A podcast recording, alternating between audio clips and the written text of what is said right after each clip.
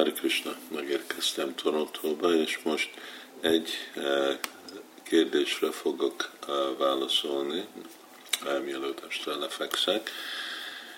És a Sámadác és Kópi Bávától van, mondják, hogy Ayendra Prabhu egy leckében mondta, hogy Chaitanya Mahaprabhu-nak nem van könyörület a leesett lelkeknek, azért, mert ők izgalomba hagyták Krisnát, ahol egy, elhagyták őt, hanem Chaitanya Mahaprabhu-nak a könyörülete az Krisnának a izgulata felé van.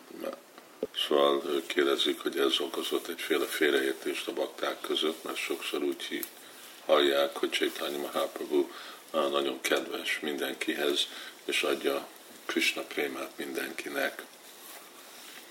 Nem tudom, hogy pont mi mondott Andrew Prabhu, vagy mi a kontextus, de inkább általánosan ez a kérdés. Tudjuk, hogy Sula Prabhupád ugye nagyon sokszor hangsúlyozta ezt a dolgot, hogy milyen kedves Chaitanya Mahaprabhu, a szíve mennyire zavar, hogy látja a élőlényeket szenvedni anyagi világba.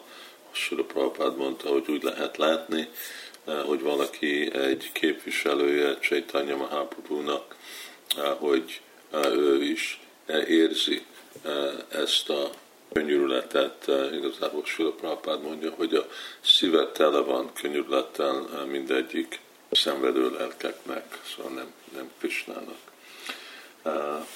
Ez egy általános tanítás Sula Prabhupádnak, amit úgy kell elfogadni, és hogy akkor ez biztos, hogy így van, mint minden más tiszta, közvetlen tanítás, amit Sila Prabhupád ad.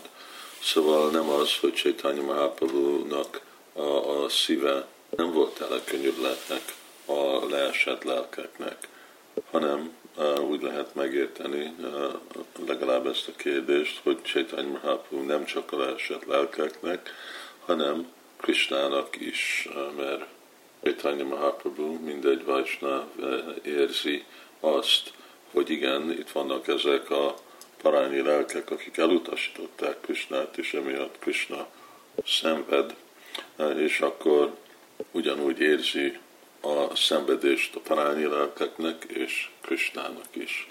Szóval inkább, hogy eh, úgy fogalmazni, hogy nem a parányi lelkekre, hanem Krishna felé van Chaitanya Mahaprabhu a könyörülete, akkor mondjuk, hogy Chaitanya a parányi lelkek felé és Úr Krishnának.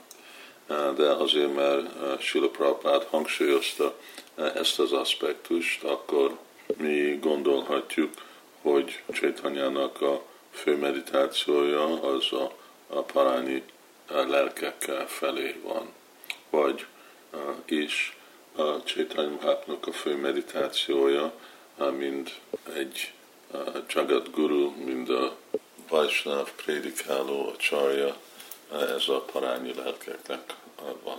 És akkor, hogyha mi is akarunk Chaitanya Mahaprabhu-nak a igazi követői lenni, akkor mindenhogy Sula Prabhupád mondja, hogy akkor nekünk valahol fel kell ébreszteni a szívünkbe ugyanazt a könyörületet, a leesett lelkek felé, és próbálni jó dolgot csinálni nekik, adni neki transzendentális tudást, a szent nevet, praszáramot és reményt, hogy van valami jelentősége ennek a életnek, az a jelentősége gyakorolni odaadó szolgálatot. Hare.